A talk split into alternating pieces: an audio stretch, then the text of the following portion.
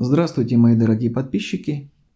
С вами на связи сегодня доктор Стариков. Тема сегодняшнего нашего разговора касается волновой генетики. Волновая генетика в своем чистом виде официально является лженаукой. В глазах современных ученых, но, тем не менее, она существует. Благодаря многим талантливым ученым, и в первую очередь я хотел бы помянуть ныне усопшего Петра Петрович, Петровича Горяева. В основе волновой генетики лежит лингвистическо-волновая теория, которая создавалась не одно десятилетие многими выдающимися учеными. Но именно Пётр Петрович Горяев обобщил все это в единую целостную концепцию. Многие официальные ученые в нынешнее время не принимают основные положения этой теории. И это, скорее всего, связано с тем, что данные исследования на текущий момент хоть и проводятся не только в нашем государстве, но и по всему миру, но они засекречены. Это связано, скорее всего, с тем, что есть интерес определенных ведомств к данной отрасли науки. И эти исследования теперь уже не афишируются. Тем более, что Петр Петрович Горяев уже сам лично не является лицом, которое активно пропагандирует эти знания общественности. Но это знание, хотя бы какой-то элемент этого знания, очень важен для понимания, потому что он помогает осознать, понять лучше нашу действительность и нашу ответственность, личную ответственность в этом мире. За каждое свое действие и, не побоюсь сказать этого слова, за каждое наше слово. Итак, начнем вот с чего. Как вы знаете, со времени школы генетическая информация записана в последовательности белковых структур, которые образуют молекулу спиралевидную ДНК. Молекулу ДНК, скрученные в уже многомерную структуру в ядре клетки, которая называется хромосома. Это общеизвестный факт. Но согласно волновой генетике, у данного физического образования есть свой голографический эквивалент. То есть хромосома и весь материал генетический, он реализует себя через э, полевую форму материи, через голографический механизм. Голограмма, если вы помните, это фотографическая запись световой картины с помощью лазера.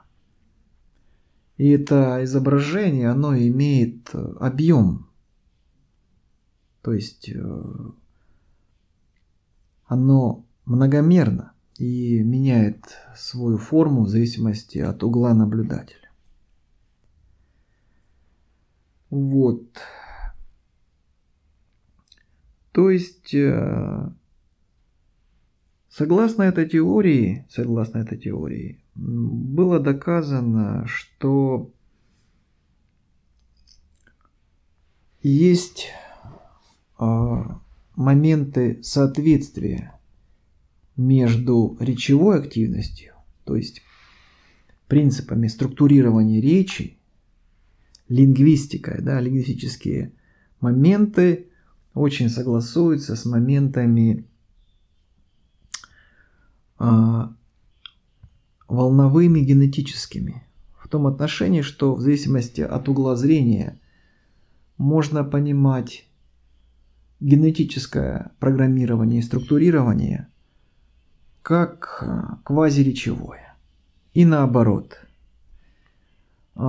речь можно рассматривать как квазигенетические структуры, потому что в них есть прямая связь друг с другом. И эти структуры имеют фронтальную конфигурацию, и весь процесс говорения, говорения, словопроизношения, не больше, не меньше есть генетическое программирование. То есть, когда мы что-то говорим, мы являемся программаторами нашего генетического аппарата клеток. Потому что клетки, клетки, которых у нас миллиарды в организме, они связаны между собой через квантово-локальный континуум. И они мгновенно получают информацию друг о друге. Через это взаимодействие. Пётр Петрович Горяев проводил много различных исследований, и опыт его подтверждается не только им, но и другими учеными, в частности зарубежными. Он исследовал тему бессмертия, тему омоложения. То есть в природе всем известны такие факты, связанные с иммортализацией, то есть бессмертием, в отношении каких-то простейших клеточных структур. Ну и раковые клетки тоже являются в этом смысле бессмертными. И Петр Петрович доказывает в своих опытах, что через лингвистико-волновую составляющую можно влиять таким образом на генетический аппарат клеток, что мы снимаем запрет. Запрет это находится в нашем генетическом аппарате, где после определенного количества деления клетка должна разрушиться, то есть умереть. Такой вот механизм существует. Вот. Он проводил опыты со стволовыми клетками. А стволовые клетки – это предшественники клеток, недифференцируемые. Да? В течение времени они растут, дифференцируются, и уже образуются клетки кожи, крови, зубов, волос, чего угодно. Ну, сначала они находятся на стадии бесформенной, так называемой стволовой. И вот работа со стволовыми клетками, он получил эффекты омоложения в отношении женщины семидесяти лет, у которой э, вернулась функция репродуктивная. То есть э, менструальный цикл, он открылся. Но это только локально, не было какого-то комплексного омоложения, только это касается этой функции. Потом были у него удачные опыты в отношении регенерации зубов, в отношении регенерации волосяных фолликулов, когда волосы из седых становились темными. Вот. И здесь, по большому счету, нет никаких-то чудес с точки зрения этой теории. Потому что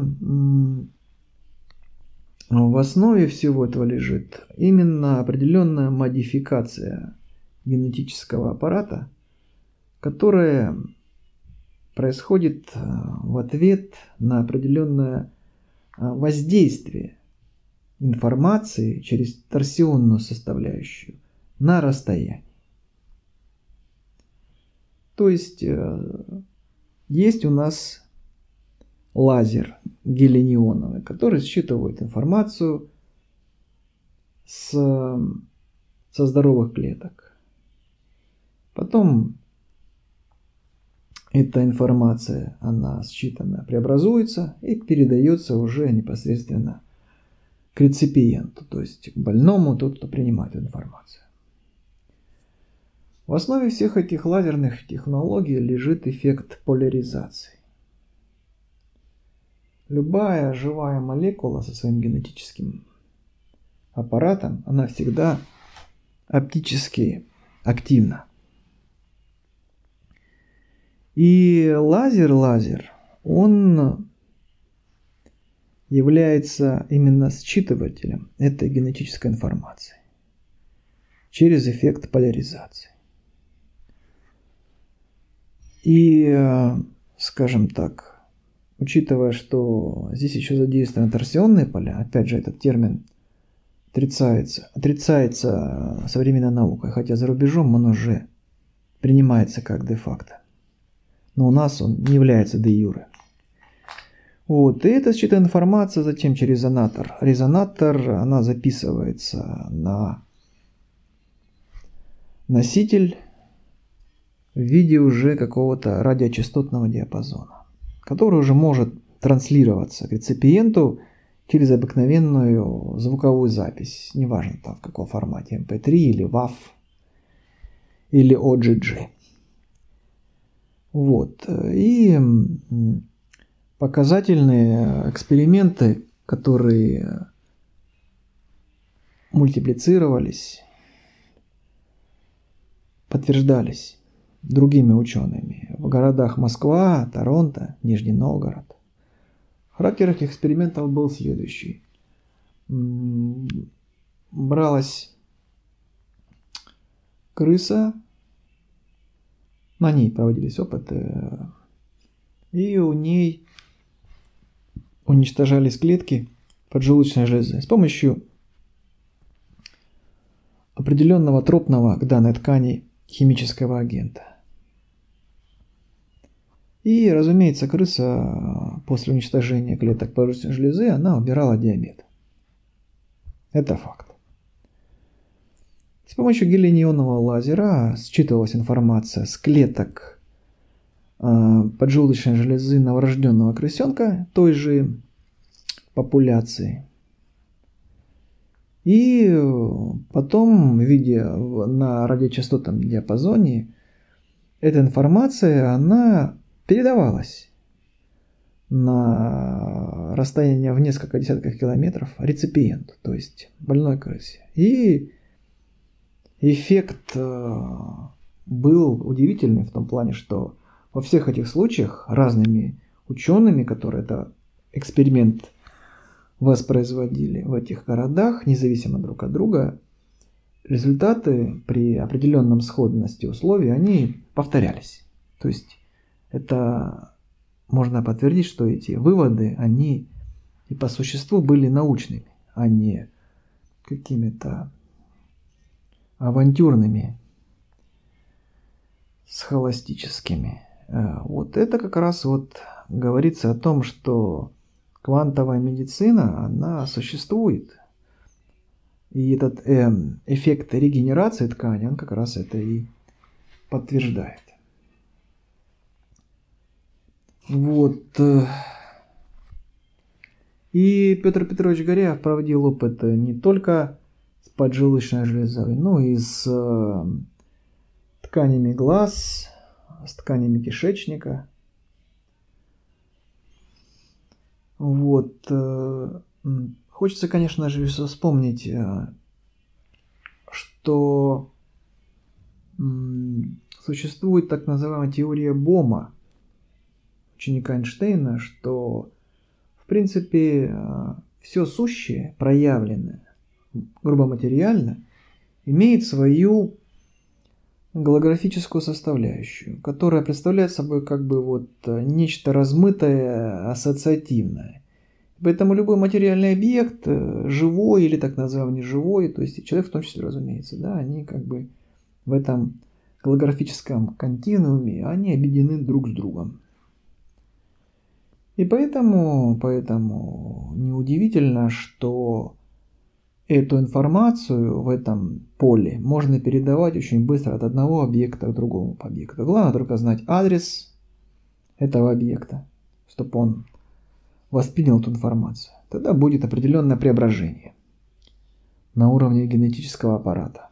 Ну а генетический аппарат, он уже реализует синтез грубоматериальных белков, из которых уже строится наше тело.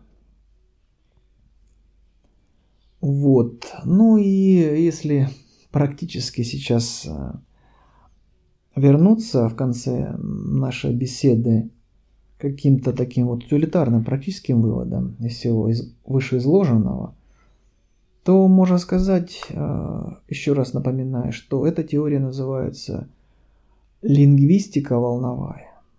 То есть речь, которую мы строим, что мы произносим, еще раз повторюсь, она влияет тем или иным образом на наши клетки через генетический аппарат. Особенно это касается детей, которые растут и очень восприимчивы к словам окружения, к словам особенно близких родственников, мамы с папой.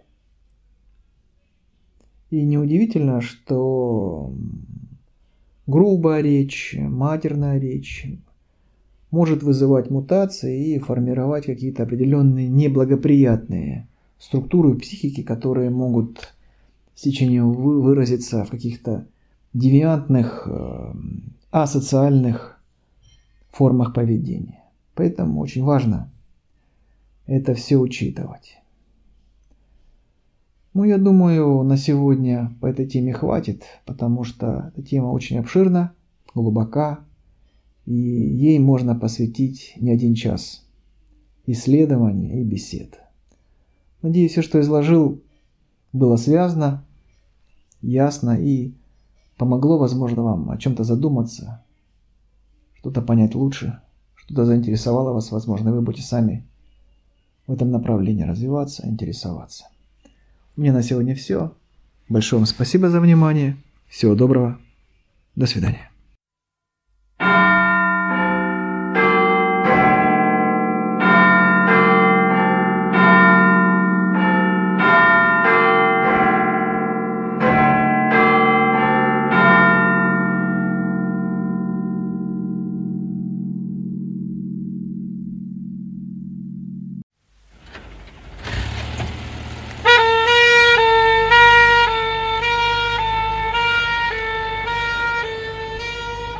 Приветствую всех, мои дорогие друзья! На моем канале доктора Старикова, эксперта по методам нетрадиционной терапии, сегодня мы с вами рассмотрим тему здоровья наших зубов. И самое главное, как сэкономить на походах к стоматологу. Я посмотрел статистику и увидел, что в среднем каждый россиянин посещает этого доктора два раза в году и оставляет за раз сумму от трех до пяти тысяч. Что, в принципе, довольно существенно. Но это, конечно, по минимуму. Я был знаком с одним хорошим человеком, который работал на Ростельмаше, сварщиком контактной сварки. Он был, конечно же, человек уже в возрасте, проработал на предприятии уже не один десяток лет. Работал он с цинком. Это из факторов, которые на зубы влияют не лучшим образом. В поле повышенного электромагнитного излучения, варил клавиши саламатряса для комбайнов. В год он тратил На стоматологов, я думаю, порядка тысячи сорок уходило. Поэтому меня всегда эти расходы ужасали, потому что, как вы понимаете, зарплаты на наших предприятиях в России в целом очень незначительные. Если брать наши общеизвестные методы профилактики этих проблем, то вы, конечно, их знаете. Это всевозможные чудо-пасты зубные, возможно, кто-то использует порошки, ополаскиватели, спреи, электрические разные машинки. Но, положа руку на сердце, мы понимаем, что это скорее какой-то религиозный ритуал, нежели действенное средство, которое нам помогает сохранить наши зубы в целости и сохранности. Разумеется, можно перечислить тысячу причин проблем с нашими зубами, но мы не особо в не верим, что мы сможем со всем этим справиться. И принимаем это как данность, что избавиться от этого никак нельзя, и мы вынуждены идти к нему, к этому стоматологу, и отдавать ему свои деньги за наше здоровье зубов. Но мы так устроены, что нам всегда кажется, что вот только доктор должен быть ответственным за наше здоровье, особенно зубов. Конечно, хорошо, когда предприятие спонсирует тебя, дает тебе деньги, но чаще всего приходится их отрывать от семьи, от себя любимого. Вот. Поэтому я долго думал, что же предпринимать в этом направлении, что является действительно действенным средством и можно рекомендовать. Ну и, как вы понимаете, все новое, хорошо забытое старое. Так вот, если брать патологию полости рта, то, конечно же, вы понимаете, что нельзя обойти Центральное, центральное понятие, а именно кариес. Кариес – это та группа патологических состояний, которые характеризуются в своей основе. Это деминерализацией дентина, поверхности зуба, которая приводит к разрушению и к формированию других сопутствующих осложнений. В историческом прошлом было очень много теорий, как формируется этот треклятый кариес. А от него формируется другая патология. В конце концов, современные ученые остановились на самой современной, последней теории, а именно, что бактерии во всем повинны. То есть мы принимаем какую-то пищу, ну, как правило, пищу, которая, скажем так, далеко не органическая, с обилием сахара. Плохо следим за гигиеной полости рта, остаются кусочки пищи, в ней размножаются эти бактерии, которые при нас всегда наши, скажем так, сапрофиты, сожители. И вот эти органические кислоты как раз разрушают поверхность зуба. Вот, собственно говоря, и все. То есть мы как бы, получается, в таком вот обреченном состоянии. Да, можно, конечно, вспомнить историю, когда кариеса было значительно меньше, люди как будто бы не обладали всем этим инструментарием современным. Все у них было лучше и здоровее. Ну да, мы, конечно, можем подумать об экологии и всем остальном прочем, найти тысячу причин, чтобы ничего не делать, оставить все как есть. Но, но, на мой взгляд, есть четыре методики, которые, если использовать, то по своему опыту и опыту многих людей, которых я знал и знаю, можно будет, я думаю, существенно сэкономить и практически забыть дорогу в эту стоматологию. Итак, первый метод, который хочу вам рекомендовать, Это полоскание или чистка зубов раствором соли. Да-да, вы не ослышались, именно натрий хлором. Хорошо известным раствором соли.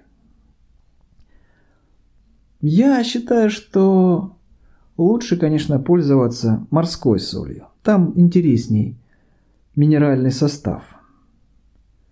Мне кажется, он более действенный. Можно как просто полоскать вечерочком или разводить для того, чтобы потом мягкой щеточкой проработать зубчики. Да, это, конечно, абразив, он может повреждать дентин теоретически, ну а практически, если экстра вариант мелкого размола хорошенько растворить, действовать аккуратно, мягкой щетинкой, то я уверен, что никакой проблемы не будет. Но, что замечательно, что замечательно, соль действует на бактерии просто убийственно. То есть мы прекрасно знаем, что вечером, особенно ночью, бактерии очень сильно размножаются. Особенно если мы неадекватно очистили полость рта. Поэтому вечерняя чистка зубов солью просто стерилизует нашу полость рта, и никакого неприятного дыхания утром даже не будет. А если этой методикой пользоваться месяц, то свои зубы вы просто не узнаете, насколько они будут исключительно белоснежные, и вам будет приятно улыбаться себе в это прекрасное утреннее зеркало, освещаемое солнцем. Я пользуюсь простеньким раствором, то есть беру стаканчик, туда ложу две чайных ложечки, это все размешиваю и вечером счастливо мягкой щеточкой, софт-вариант, обрабатываю себе зубчики в течение одной минуты. И вижу только положительные изменения, смею вас уверить. Итак, переходим теперь ко второму рекомендуемому мною варианту, а именно полоскание полости рта нерафинированным маслом первичного холодного отжима. Про это очень интересное средство поддержания здоровья зубов я узнал из древней индийской народной медицины, которая называется аюрведа. Так вот, у этого метода очень давняя история. И у меня нет никаких оснований ему не доверять. Причем этот метод является настолько глобальным в плане терапевтического эффекта, что я даже просто, когда читал по этому поводу, удивлялся. Там и улучшает метаболизм, и детокс-эффект, и уменьшает слизь, и так далее, и так далее. Но самое главное. Нерафинированное масло прекрасно удаляет бактерии, стимулирует выработку защитных ферментов, которые содержатся в слюне, и формирует защитную пленку на поверхности, если у вас какая-то повышенная чувствительность. Там на востоке, на востоке, конечно, формируют эту процедуру с помощью кунжутного масла, но у нас не всегда его можно купить, поэтому я вот пользуюсь тем, что можно купить в нашем ближайшем магните. То же самое рыжиковое масло, горчичное масло, ну и, конечно же, подсолнечное масло. Как я делаю эту процедуру? Обычно в первой половине дня, то есть утром. Просто-напросто споласкиваю рот водой, потом набираю масло, два глоточка, полощу, просто полощу, туда-сюда, туда-сюда, туда-сюда, минут пятнадцать, потом сплевываю. И все. И все. И все. Ну что я могу сказать? Если у вас в рту какие-то ранки, какие-то неприятности, какие-то неприятные чувства, еще что-то, еще что-то, через неделю вы почувствуете, что ваш рот пышет здоровьем. А вы излучаете оптимизм. То есть эта процедура влияет не только на зубы, но на общее эмоциональное состояние. Так что это второй метод, который я вам рекомендую. Следующая методика не то сё, очень простенькая, очень хорошо вам известная, но мне кажется, что если брать нашего человека, очень загруженного, очень занятого, она будет очень тоже неплоха в качестве такого вспомогательного средства. А именно баблгам, то есть жвачка. Обыкновенная жвачка. Разумеется, желательно с ксилитом и без сахара. Жевательная резинка, которую мы принимаем после приема еды, просто превосходно механическим путем очищает полость рта от остатков пищи. Так что рекомендую. Уже не будешь таскать с собой зубную щетку, правда, везде, туда-сюда. А жвачка всегда рядом. И самое главное, жвачка очень прекрасно стимулирует слюноотделение. А слюна, слюна – это главный фактор защиты от зубного камня, который формируется у нас. А под камнем, как вы понимаете, живут эти самые бактерии. Ну и последнее, что хочу вам рекомендовать.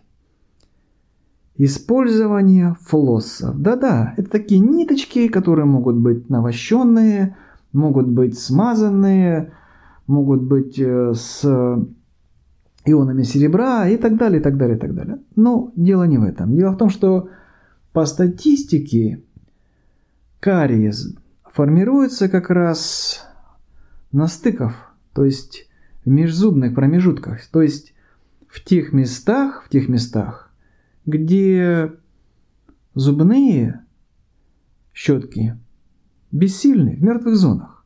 А вот флоссы как раз с этим прекрасно справляются и устраняют все, скажем так, трудноустранимые или неустранимые остатки пищи. Ну вот, собственно говоря, и все. Вот это и есть те мои четыре действенных способа сохранения здоровья ваших зубов. Соль, масло, баблгам, ну и флоссы. Так что рекомендую вам. На сегодня это все. Спасибо за внимание. До следующей встречи.